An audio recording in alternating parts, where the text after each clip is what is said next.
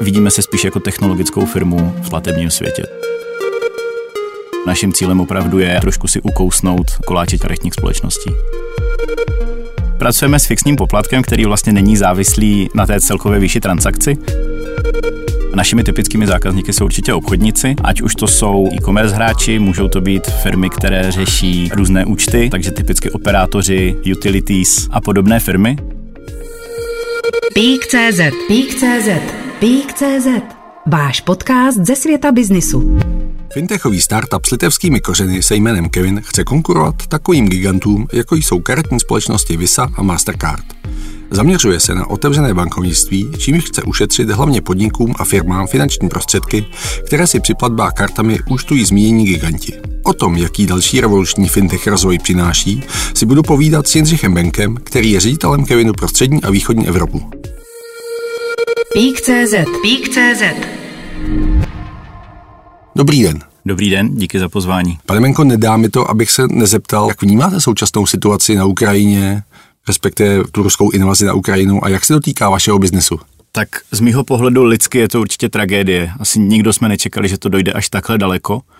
A takže snaží, jak já, tak kolegové se vlastně snažíme podporovat, kde to jde a jak to jde, ať už nějakou materiální pomocí, finanční pomocí. A co se týče našeho biznisu, tak nás se to úplně nedotýká, protože vlastně nepůsobíme ani eh, na Ukrajině, ani v Rusku a nemáme od tam ani klienty a protože to naše řešení je vlastně postavené na direktivě PSD2, a díky které vlastně fungujeme v rámci Evropského hospodářského prostoru. Tím, že jde o fintechovou společnost, která vznikla v Litvě, tak eh, když byste měl nějakým způsobem přiblížit historii a vývoj, rozvoj té společnosti? Mm-hmm, určitě. Tak vlastně ta firma byla založena v roce 2017 a s dvěma zakladateli a s tím, že v roce 2018 jsme dostali licenci platební instituce od Litevské národní banky, kterou jsme posléze pasportovali do všech zemí, takže můžeme působit na všech, ve všech zemích Evropského hospodářského prostoru. V roce 2020 jsme vyhráli Mastercard Lighthouse v Pobaltí, což je, což je poměrně zajímavé, protože je to vlastně startupový akcelerátor od Mastercardu, který ocenil naší technologii, která jasně říkala, jdeme Mastercardu brát peníze. V září v roce 2021, takže loni, se k nám připojil stý zaměstnanec, s chodou okolností jsem to teda byl já, zjistil jsem to, když jsem přistál v Litvě ten den, kdy jsem nastupoval. V říjnu jsme spustili v České republice, zároveň jsme ohlásili 10 milionovou sídovou investici v dolarech a teď v únoru jsme spustili na Slovensku. Možná bych trošku opravil, v současné době jsme spuštěni v 19 zemích, a do konce roku je cílem být aktivní ve všech 28 zemích Evropského hospodářského prostoru. V tuhle chvíli máme zaměstnance v 15 zemích, centrálu v Litvě a do konce roku máme v plánu vyrůst někde ke 370 zaměstnancům. Nedá mi to, abych se navrátil k tomu, že jste vznikli vlastně na základě toho Mastercardního programu a zároveň vím, že jedním z vašich investorů je i ex-prezident Mastercardu pro Evropu Javier Pérez. Jak vás vnímá Mastercard? Vnímají vás opravdu jako konkurenci nebo vnímají vás jako potenciální cíl pro akvizici, protože rozvíjíte takové řešení, které jim by se v úzovkách hodilo do, do krbičky? Tak ono se asi úplně nedá říct, že jsme vznikli na základě toho programu, spíš do toho programu jsme se s tím naším řešením přihlásili, a protože cíl toho programu je vlastně nějakým způsobem akcelerovat podobná fin- fintechová řešení. A je zajímavé, že, že vlastně Javier Perez, který byl přes 20 let prezidentem Mastercardu tady v Evropě, nám věří natolik a vidí v tom takovou oportunitu, že se rozhodl do nás investovat. A jestli nás Mastercard vidí jako konkurenci, to asi úplně nedokážu komentovat, to bychom se museli zeptat zástupců Mastercardu, ale věřím tomu, že v brzké době nás určitě jako konkurenci vnímat budou, protože tím naším cílem opravdu je a trošku si ukousnout koláče karetních společností. A když si zeptám opačně, jak vy vnímáte Mastercard potažmo Visu jako svého konkurenta? Obě dvě ty firmy určitě udělali jako velký kus práce, co se týče digitalizace a posunutí celého platebního ekosystému, protože když se na to podíváme trošku ze širšího pohledu, tak nějakých 15-20 let zpátky my jsme byli zhruba na úrovni, kde dneska je Rumunsko, a přes 70% lidí preferovalo třeba při online objednávkách dobírku, zatímco dneska ty karty jsou zastoupeny poměrně výrazně a zároveň jako Česká republika jsme jedna ze zemí, kde je nejvíc rozšířené placení kartami a na tož vlastně mhm. bezkontaktními kartami. Takže když se podíváme na třeba čísla z loňského roku, tak proběhlo nějakých 1,9 miliardy karetních transakcí, z toho 1,8 miliardy bylo právě bezkontaktních. Takže ty karetní společnosti určitě odvedly dobrou práci, co se týče nějaké jako edukace a vzdělávání toho trhu, a kam se může posunout ale zároveň z mýho pohledu je to vlastně dneska už technologie, která je trošku překonaná a nese si sebou poměrně vysoké poplatky, což je věc, kterou často slyšíme právě i od našich zákazníků a potenciálních partnerů. Na druhou stranu, na tu výši těch poplatků jsou úvahy o tom, že by mohlo dojít k nějaké regulaci na minimálně celoevropské úrovni. Mm, případně hovoří se i o dalších zemích. Eh, jak máte vlastně vy tenhle ten pohled na tu regulaci? Tak ono už do určité míry k regulaci došlo, kdy vlastně ta interchange fee, která je tu základní složkou, už byla u evropských karet vlastně koncových spotřebitelů regulována na 0,2% u klasických debitních karet, hmm. u kreditních karet je to 0,3%. Ale musíme to taky brát z pohledu, že tohle se netýká firmních karet, kde ty poplatky jsou daleko vyšší. Pokud se podíváme na americké karty, tak tam ta interchange je třeba někde kolem 2%. A k tomu samozřejmě na to, aby proběhla platba kartou, tak do toho procesu vstupuje dalších několik hráčů, a takže dá se říct, že je tam zhruba minimálně 6 hráčů, aby platba kartou proběhla a každý si ukousne nějakou desetinu toho procenta, takže ve finále ty poplatky jsou poměrně velké, takže i když se zreguluje jedna část, určitě tam je prostor, kde se to dá vybrat zpátky.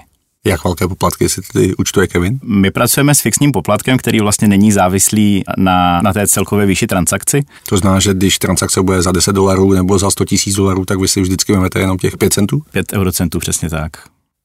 Dobře, a když byste tedy měl vysvětlit posluchačům, co Kevin přímo tedy dělá, tak úplně základní, základní věc, kterou můžu říct, že budujeme platební infrastrukturu pro přímé platby, ale možná bych právě to uvedl trošku do kontextu, tak v roce 2018 Evropská unie představila direktivu PSD2, která mimo jiné představila věci jako Payment Initiation Services, tedy služby pro iniciaci platby, a Account Information Services, služby pro informace o účtech. Celý ten náš biznis vlastně využívá tady těchto dvou věcí s tím, že ten hlavní eh, fokus je právě na, ty, na tu platební část a tady tato služba vlastně výrazně zjednodušuje přístup externích technologií do toho platebního procesu. Díky tomu my jsme byli schopni postavit technologii, která vlastně urychluje nebo přiná, jako poměrně výrazně zjednodušuje platbu z účtu na účet. Je to daleko bezpečnější než třeba platba kartou, protože nepracujeme s žádnými citlivými údaji. A zároveň, co si, co si spousta třeba jakoby spotřebitelů ani neuvědomuje, oproti těm kartám je tam velká výhoda, že ta platba probíhá prakticky okamžitě. Na to se dá namítnout, že z pohledu toho spotřebitele ta platba kartou probíhá okamžitě. To určitě ano, ale tím, že tam je několik těch dalších stran, těch procesorů, které tu platbu procesují, tak eh, připsání k tomu obchodníkovi může trvat někde mezi 24 hodinami, ale až 30 dny. Jsou tedy vašimi typickými zákazníky obchodníci? A našimi typickými zákazníky jsou určitě obchodníci, ať už to jsou v tuhle chvíli hlavně e-commerce hráči, můžou to být firmy, které řeší uh, různé účty, takže typicky operátoři, utilities, a, a podobné firmy. Zároveň máme, máme poměrně dobrou technologii také pro uh, mobilní aplikace a vlastně to naše řešení přinášíme i do offline světa, takže bude možné díky nám platit i v, v klasických offlineových POS terminálech. A z pohledu třeba mě jako koncového zákazníka, máte i nějaký přínos v úvozovkách i vlastně pro mě? Z toho vašeho pohledu tam záleží na, na řešení, jak se na to podíváme. Pro ty koncové zákazníky určitě je to podobná služba, jako když platí kartou. Ten úplný přínos tam asi jako tak to není, záleží na tom, jak se nám podaří namotivovat právě ty obchodníky pro to, aby to spojili s nějakou další výhodou. Protože když se na to podíváme zase z trošku širšího pohledu, a tak ten obchodník tím, že výrazně ušetří na těch transakcích a u velkých obchodníků to můžou být opravdu miliony ročně, tak on má motivaci to, ty, ty svoje zákazníky právě jako posouvat k tomu a ukázat jim nějak, nebo dát jim nějakou výhodu za to, že budou platit právě touto platební metodou. To znamená, že v podstatě Kevin je více spíše technologická firma než platební. Přesně tak. My se vidíme spíš jako technologická firma, která se pohybuje v platbách. Samozřejmě jsme regulovaní, máme licenci, takže musíme dodržovat všechny ty procesy, ať už je to ohledně praní špinavých peněz, know your customer, všechny tyhle ty věci řešíme ale vidíme se spíš jako technologickou firmu v platebním světě, což nám umožňuje daleko rychleji inovovat a, a přinášet uh, ty řešení na trh, který vlastně ti zákazníci mají o ně zájem. Není ale podobných firm, těch fintechových řešení, které eh, se otevřely díky tomu otevření bankovnictví prostřednictví regulace PSD2, není jich najednou v tuhle chvíli velmi mnoho, aspoň z mého pohledu, ta infrastruktura, respektive to platební podhoubí se výrazně jakoby rozvinulo rozšířilo, tak eh, z čeho by si jako koncoví zákazníci, jako by vaši, to znamená obchodníci, z čeho by si měli vybírat a čím by se měli řídit? Samozřejmě vaše řešení je rozhodně nejlepší. těch, těch firm se vydojilo poměrně hodně. Na druhou stranu, když se na to podíváme, tak spousta z nich působí jenom na lokálních trzích, zatímco ta naše výhoda je, že opravdu máme tu mezinárodní škálu. A z pohledu toho obchodníka ve chvíli, kdy vy chcete nebo kdy děláte biznis na více trzích, tak vlastně s námi integrujete jedno aplikační rozhraní a díky tomu můžete přijímat platby prakticky úplně všude, kde fungujete což je jedna velká výhoda. A potom jsou tam samozřejmě obrovskou výhodou je i to, že se chystáme uvést ten produkt, kde už dneska proběhly první testovací transakce a v tom offline světě, a což vlastně nikdo jiný podobně jako my neumí. A takže to je vlastně i motivace potom pro ty omnichannel obchodníky, případně obchodníky, kteří fungují vlastně jenom offline.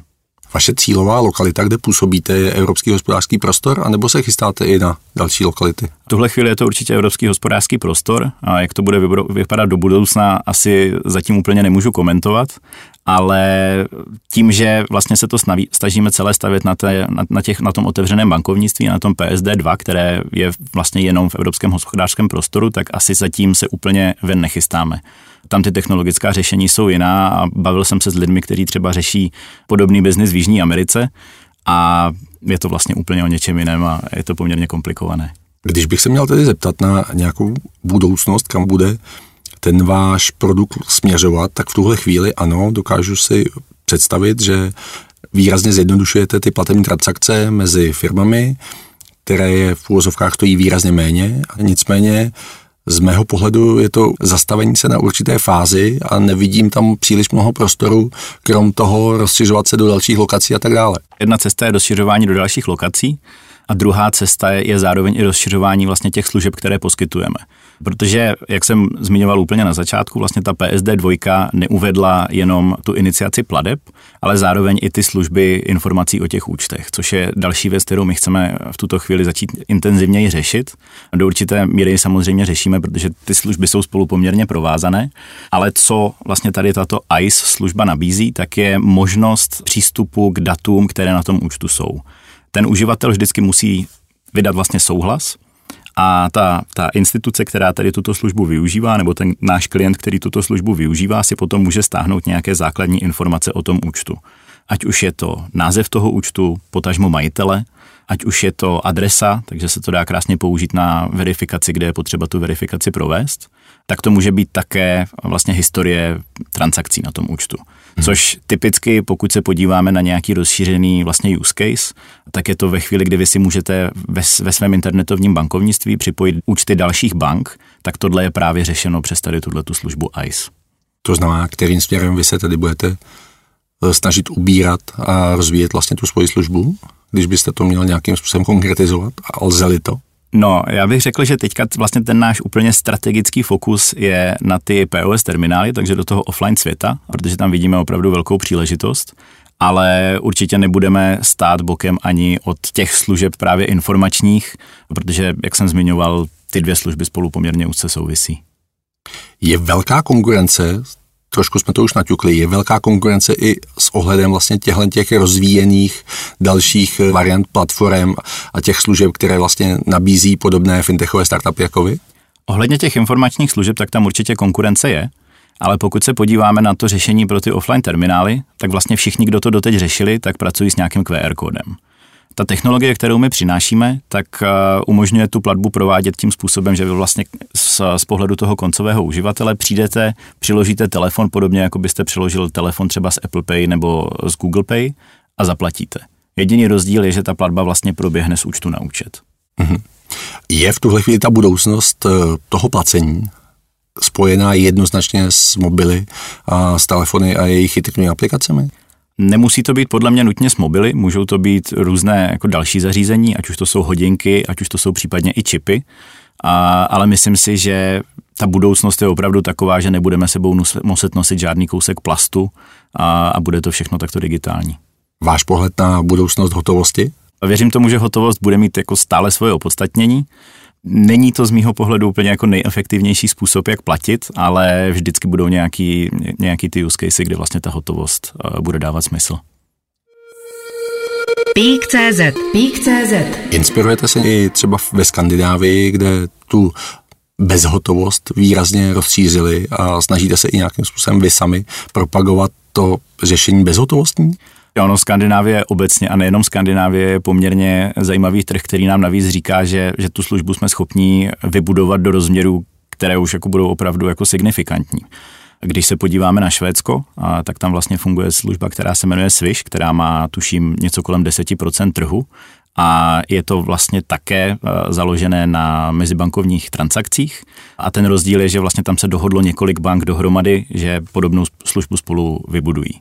Pokud se podíváme na Holandsko, kde je vlastně Ideal, který má tuším kolem 60% trhu, je to podobné řešení, opět domluvili se spolu banky. V Dánsku máme třeba MobilePay, Polsku je Blik a všechny tyhle ty služby mají poměrně výrazný podíl na tom trhu. Akorát jejich nevýhoda zase je, že přišli s něčím inovativnějším a podařilo se jim to prodat poměrně velkému množství obchodníků, získali velký podíl na trhu a výrazně zvedli transakční poplatky. Takže pokud se podíváme na tady tyhle ty služby, tak ty dneska si účtují něco kolem 4%, což je dokonce ještě víc, než si často právě účtují karetní asociace nebo vlastně kolik se platí za platby kartou. A z pohledu vaší firmy, tak který ten trh je jakoby nejsilnější? No, ono se dá těž, poměrně těžko říct, který ten trh je nejsilnější. My se zatím do té Evropy rozšiřujeme postupně, takže pro nás stále jako jsou nejvýraznější ty pobaltské země, odkud pocházíme ale máme poměrně silnou prezenci v Portugalsku, začíná se nám poměrně dost dařit v Polsku. Ty severské země, i když je tam větší konkurence, tak vidíme, že i ta konkurence má třeba zájem s náma spolupracovat. A v neposlední řadě začíná se nám poměrně výrazně dařit i tady v Čechách a na Slovensku. Což jste mě vlastně předběhl, že mě zajímalo, jak, eh, jak se vám daří v Česku. Začínají vás eh, obchodníci a firmy přijímat? Začínají. My se vlastně nebavíme jenom čistě s obchodníky, bavíme se třeba i s platebními branami které mají že, to řešení, které ti obchodníci si naintegrují a můžou přijímat eh, právě platby kartou, eh, různými dalšími metodami a jedna z těch metod právě je třeba i ta naše, protože ta velká výhoda je, že my nemusíme někde figurovat, jako že tahle platba proběhla přes Kevin, ale oni si to můžou vlastně obrendovat uh, tou svojí značkou, jak obchodníci, tak vlastně ti partneři. Když přejdu trošku do obecnější roviny, tak vaše firma i ten váš biznes je postaven na digitální revoluci, v která probíhá posledních několik let, tak jak vy osobně vnímáte rozvoj digitalizace, ať už v Česku nebo i obecně v Evropě, protože máte srovnání napříč těmi trhy? Tak eh, z mýho pohledu já jsem jako digitální člověk. Já vždycky říkám, že já jsem jako digitálně nativní člověk. Žil jsem nějakou dobu i v Irsku, pracoval jsem pro velké technologické giganty. Takže z mého pohledu určitě ta digitalizace by se mohla ještě jako urychlit, uspíšit. Děláme spíš takové opatrné kroky ve spoustě věcí ale já jsem, já jsem velký fanoušek jako čehokoliv, co, co přinese jakoukoliv inovaci. A ten důvod té opatrnosti vidíte kde? Já si myslím, že, že velký důvod té opatrnosti jsou různé otázky bezpečnosti, ať už je to vlastně toho, kde ty data budou sídlit, nebo kdo k ním může mít přístup. A, a teď nemluvím jenom o platebních datech, které by se třeba týkaly nás, ale jako obecně. A, a to si myslím, že, že zatím je něco, co i třeba v tom státním sektoru je důvod, proč vlastně ta digitalizace neprobíhá zas až tak rychle. Nicméně jako zákazníci, my Češi jsme podobně opatrní, nebo už ne? A já bych řekl, že jako Češi jsou poměrně progresivní. Když se podíváme na to, vlastně neplatili, bys, neplatili bychom tolik těma kartama, neplatili bychom tolik bezkontaktně. Mm-hmm. Takže myslím si, že ta poptávka po té digitalizaci tady je. A, a já třeba vlastně i v komunikaci se státem cokoliv můžu, tak to dělám digitálně, a hlavně abych nemusel nikam chodit, ale není to tak úplně rychle, jak by to být mohlo. Je to spoždění toho státu na straně té digitalizace způsobeno i tím, že tady nejsou tolik progresivní politici, kteří by se snažili tu digitalizaci více prosazovat, nebo víme, že ty informační systémy spolu nedokáží kdy komunikovat. Jsou tohle ty překážky, které tomu rychlejšímu rozvoji digitalizace brání? Nejsem žádný odborník teda na digitalizaci, takže asi budu mluvit spíš za sebe, než eh, dávat nějaký odborný názor. ale z toho, co často vidím, tak vlastně ty systémy, které se zavádí, tak jsou, tak jsou systémy, které už jsou jako prověřené v x zemích před námi a, a často jsou to systémy, které jako nejsou úplně nejnovější. A tam je potom často i důvod i s tou kompatibilitou, zpětnou kompatibilitou a vlastně všechno to zpomaluje a ty zakázky to může i prodražovat. Tak ono v podstatě v momentě, kdy spouštíte jakýkoliv informační systém, tak kdy je spuštěn, tak vlastně už je zastaralý, protože ten vývoj je natolik rychlý, že ta doba to předbíhá už ten samotný systém. Tak eh, jak často aktualizujete systém vy? Ono, tady bych možná ještě řekl, tam je potom výhoda těch sásových systémů, které teda mají tu nevýhodu toho, že vlastně ty data jsou někde v cloudu, a což zrovna třeba u těch státních institucí může být problém, ale na druhou stranu ten systém nikdy není hotový, takže to, že ho začnete nasazovat, neznamená, že už je zastaralý, ale ty firmy třeba děl, dávají nové releasy každý týden. A my pokud se podíváme na nás, tak my vlastně ty aktualizace, ať už to jsou třeba nové integrace k novým bankám, anebo zlepšení systému, tak taky provádíme vlastně každý týden a, a ten vývoj se asi nikdy nezastaví. A je to klasický přístup technologické nebo softwarové firmy, kde produkt není vlastně nikdy hotový. Tím, že expandujete a stále se rozrůstá i ta datová množina, tak jak hodně využíváte vlastně analýzu dat pro další rozvoj toho biznesu? Data jsou poměrně klíčové pro nás, protože nám to zároveň ukazuje, na jaké klienty se vlastně máme zaměřit, co se týče našich obchodních týmů. Zároveň nám to pomáhá chápat, kam ten biznis dopředu posouvat, protože samozřejmě v těch datech se dá vyčíst spousta věcí. Když převedu to, co jste říkal, že dokážete vytipovat potenciální zákazníky v nějakých skupinách, kteří eh, by pro vás mohli být zajímaví, tak eh, kteří to jsou jakoby ti zajímaví zákazníci? Největší hodnotu máme pro zákazníky, kteří mají poměrně vysoký, vysokou hodnotu té průměrné transakce. Tím, že máme fixní poplatek, tak samozřejmě tam se ta úspora násobně zvyšuje.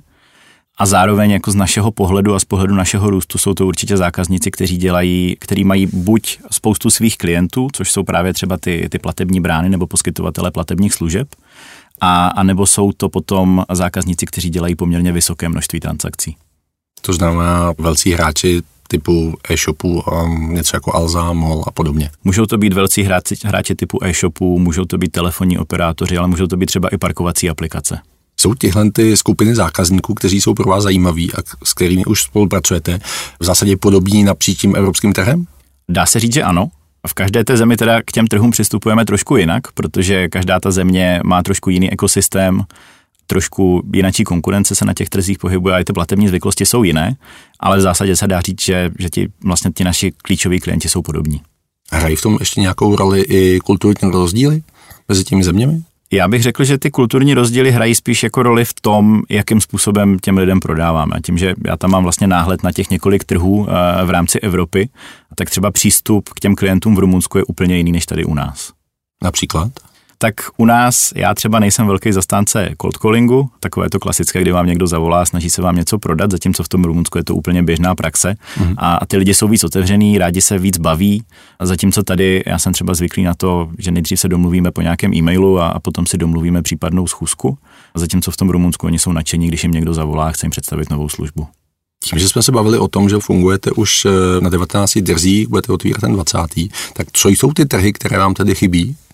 Tak v tuhle chvíli je to Velká Británie, Irsko, Island, Malta a určitě tam jsou ještě nějaké další, já si teďka asi na všechny nespomenu, ale, ale dá se říct, že jsme už prakticky v celé Jižní Evropě. Tady se rovnou vzpomenu na další trhy, které tam nejsou, takže Řecko, Chorvatsko, Slovinsko. Budeme otevírat brzo v Bulharsku, ale pokud se podíváme tady na střední východní Evropu, tak jsme vlastně v Polsku, v Čechách, na Slovensku, v Maďarsku a v Rumunsku. Potom samozřejmě po Baltí jsme otevřeli v Německu, Rakousko tam máme, Itálie, Francie, Španělsko, Portugalsko a severské země. Mohli jste být teoreticky dříve v té Velké Británii, kdyby nedošlo k Brexitu? Nemyslím si, že by to úplně ovlivnilo, je to spíš o nějaké vnitrofiremní strategii. To znamená, že bylo to v podstatě na pořadu dne, až se dostanete na kraje, na kraji e, kanálu La Manche, tak pak ho překročíte a půjdete dál, to znamená Irsko, Velká Británie, případně Island. Dá se to tak asi říct. Ono, ono je poměrně zajímavé, že třeba, když se podíváme na většinu zahraničních firm, tak ta střední východní Evropa je poměrně přehlížená a všichni se soustředí primárně na ty velké trhy a u nás je to naopak. A my se totiž musíme dívat i na to, jakou kvalitu vlastně mají ty aplikační rozhraní těch bank, s tím, že tady třeba v České republice jsme na tom poměrně dobře. A, a proto je Česká republika vlastně vnímaná mezi těmi klíčovými trhy pro celou firmu, což je i poměrně unikátní pozice. Je to v důsledku toho, že došlo k revoluci, respektive k tomu odklonu od komunismu a těchto režimů, až později ty bankovní systémy, případně obecně ty systémy, vznikaly de facto na zelené louce, to znamená neprošly tou postupnou historií, tak jako ty bankovní systémy na západě? To si asi úplně nemyslím, asi spíš myslím, že je to tím, že tady byl poměrně velký tlak na nějaké inovace v tom bankovnictví a samozřejmě byly tady banky, které, které na to hodně tlačily a ty ostatní se museli chytnout a držet se toho vlaku také. Takže díky tomu ta technologie bankovní je tedy na poměrně dobré úrovni a díky tomu my jsme schopni se tady i víc soustředit. A to znamená, že na západě vlastně takový tlak nebyl? Záleží, jak která země. Hmm. Zase určitě jsou země, kde ten tlak je podobný, ale zase ve chvíli, kdy už máte obrovský moloch, tak trvá to o něco déle. Třeba výhoda té Velké Británie, do které jsme ještě nestoupili, je, že přestože vystoupila z Evropské unie a ta regulace najednou se jí úplně netýká, tak tam byl poměrně velký tlak eh, ze strany eh, těch interních regulátorů. Takže oni vlastně sjednotili eh, ty požadavky na to, jak vlastně ten platební proces při těch převodech na účty má vypadat. Zároveň to otevřené bankovnictví tam je taky. Takže z tohohle pohledu ta integrace na ty banky je relativně jednodušší než v některých jiných zemích. Pokud se podíváme třeba na Německo, Německo je komplikované z toho pohledu, že i když jsou tam vlastně velké bankovní domy, tak tam jsou často ty městské banky, takže pod těmi bankovními domy je třeba dalších 200 různých bank, na které vlastně my se musíme na, napojit na každou zvlášť. A jak komplikované je v tomhle směru Česko, po případě Slovensko? Česko je na tom poměrně dobře. To je vlastně jeden z důvodů, proč je to vlastně i jeden z těch prioritních trhů. Co se týče Slovenska, některé ty věci jsou zase složitější, některé jsou jednodušší. Ono často záleží i na tom, odkud je majitel té jednotlivé banky, takže z naší zkušenosti často, pokud je majitel třeba z Itálie, tak často ty, ty systémy, na které my se napojujeme, jsou daleko komplikovanější a i ta, i ta zkušenost vlastně placební není úplně nejlepší, ale je to součást naší práce, komunikovat s těmi bankami a snažit se posunout k tomu, aby, aby se i ta zkušenost pro ty eh, koncové zákazníky zlepšila. Je Česko i pro Kevina jakýmsi pilotní lokací, která je vlastně dobře vnímána, ať už na západě, tak i na východě, z pohledu toho, že Češi jsou velmi otevření novým technologickým platformám, jsou relativně progresivní ve způsobech placení, mám na mysli ty karty a další jiné systémy prostřednictvím mobilu a tak dále. A zároveň ten trh je relativně ještě malý na to, aby vlastně docházelo k nějakému rozstřízení té služby. Může být v českých zákaznicích, po případě českých firmách dobře vyzkoušeno, jak by se mohlo potom do budoucna ten fintechový projekt nebo i jiný technologický nějakým způsobem rozvíjet? tak já bych ho určitě nenazýval testovacím trhem. Je, jako Česká republika je stále relativně malá, ale zároveň, když se na to podíváme ve srovnání s tím pobaltím, tak my jsme třikrát větší než všechny ty tři země dohromady. Samozřejmě potom Polsko to je velikosti ještě někde úplně jinde. Ale, ale řekl bych, že ta naše velká výhoda je právě to, že lidi jsou otevření novým technologiím a ta vlastně naše spolupráce s těmi bankami je poměrně na dobré úrovni. A díky tomu tady budeme schopni přinést právě třeba i ty offline platby o něco dřív než na ty další trhy. Já jsem nemyslel nějak hanlivě, spíš jsem to myslel z hlediska kombinaci všech těch faktorů, které tady jsou, v rámci i případně vstupu na větší trh typu Polska, i s eh, pohledem třeba na e-commerce, která je u nás na výrazně vyšší úrovni než třeba v těch okolních zemích střední a východní Evropy tak je vlastně dobře pro spoustu firm, které se snaží nějakým způsobem svůj produkt rozvíjet, ať už eh, v rámci České republiky nebo střední východní Evropy, případně v kontextu toho, že směřují na západ.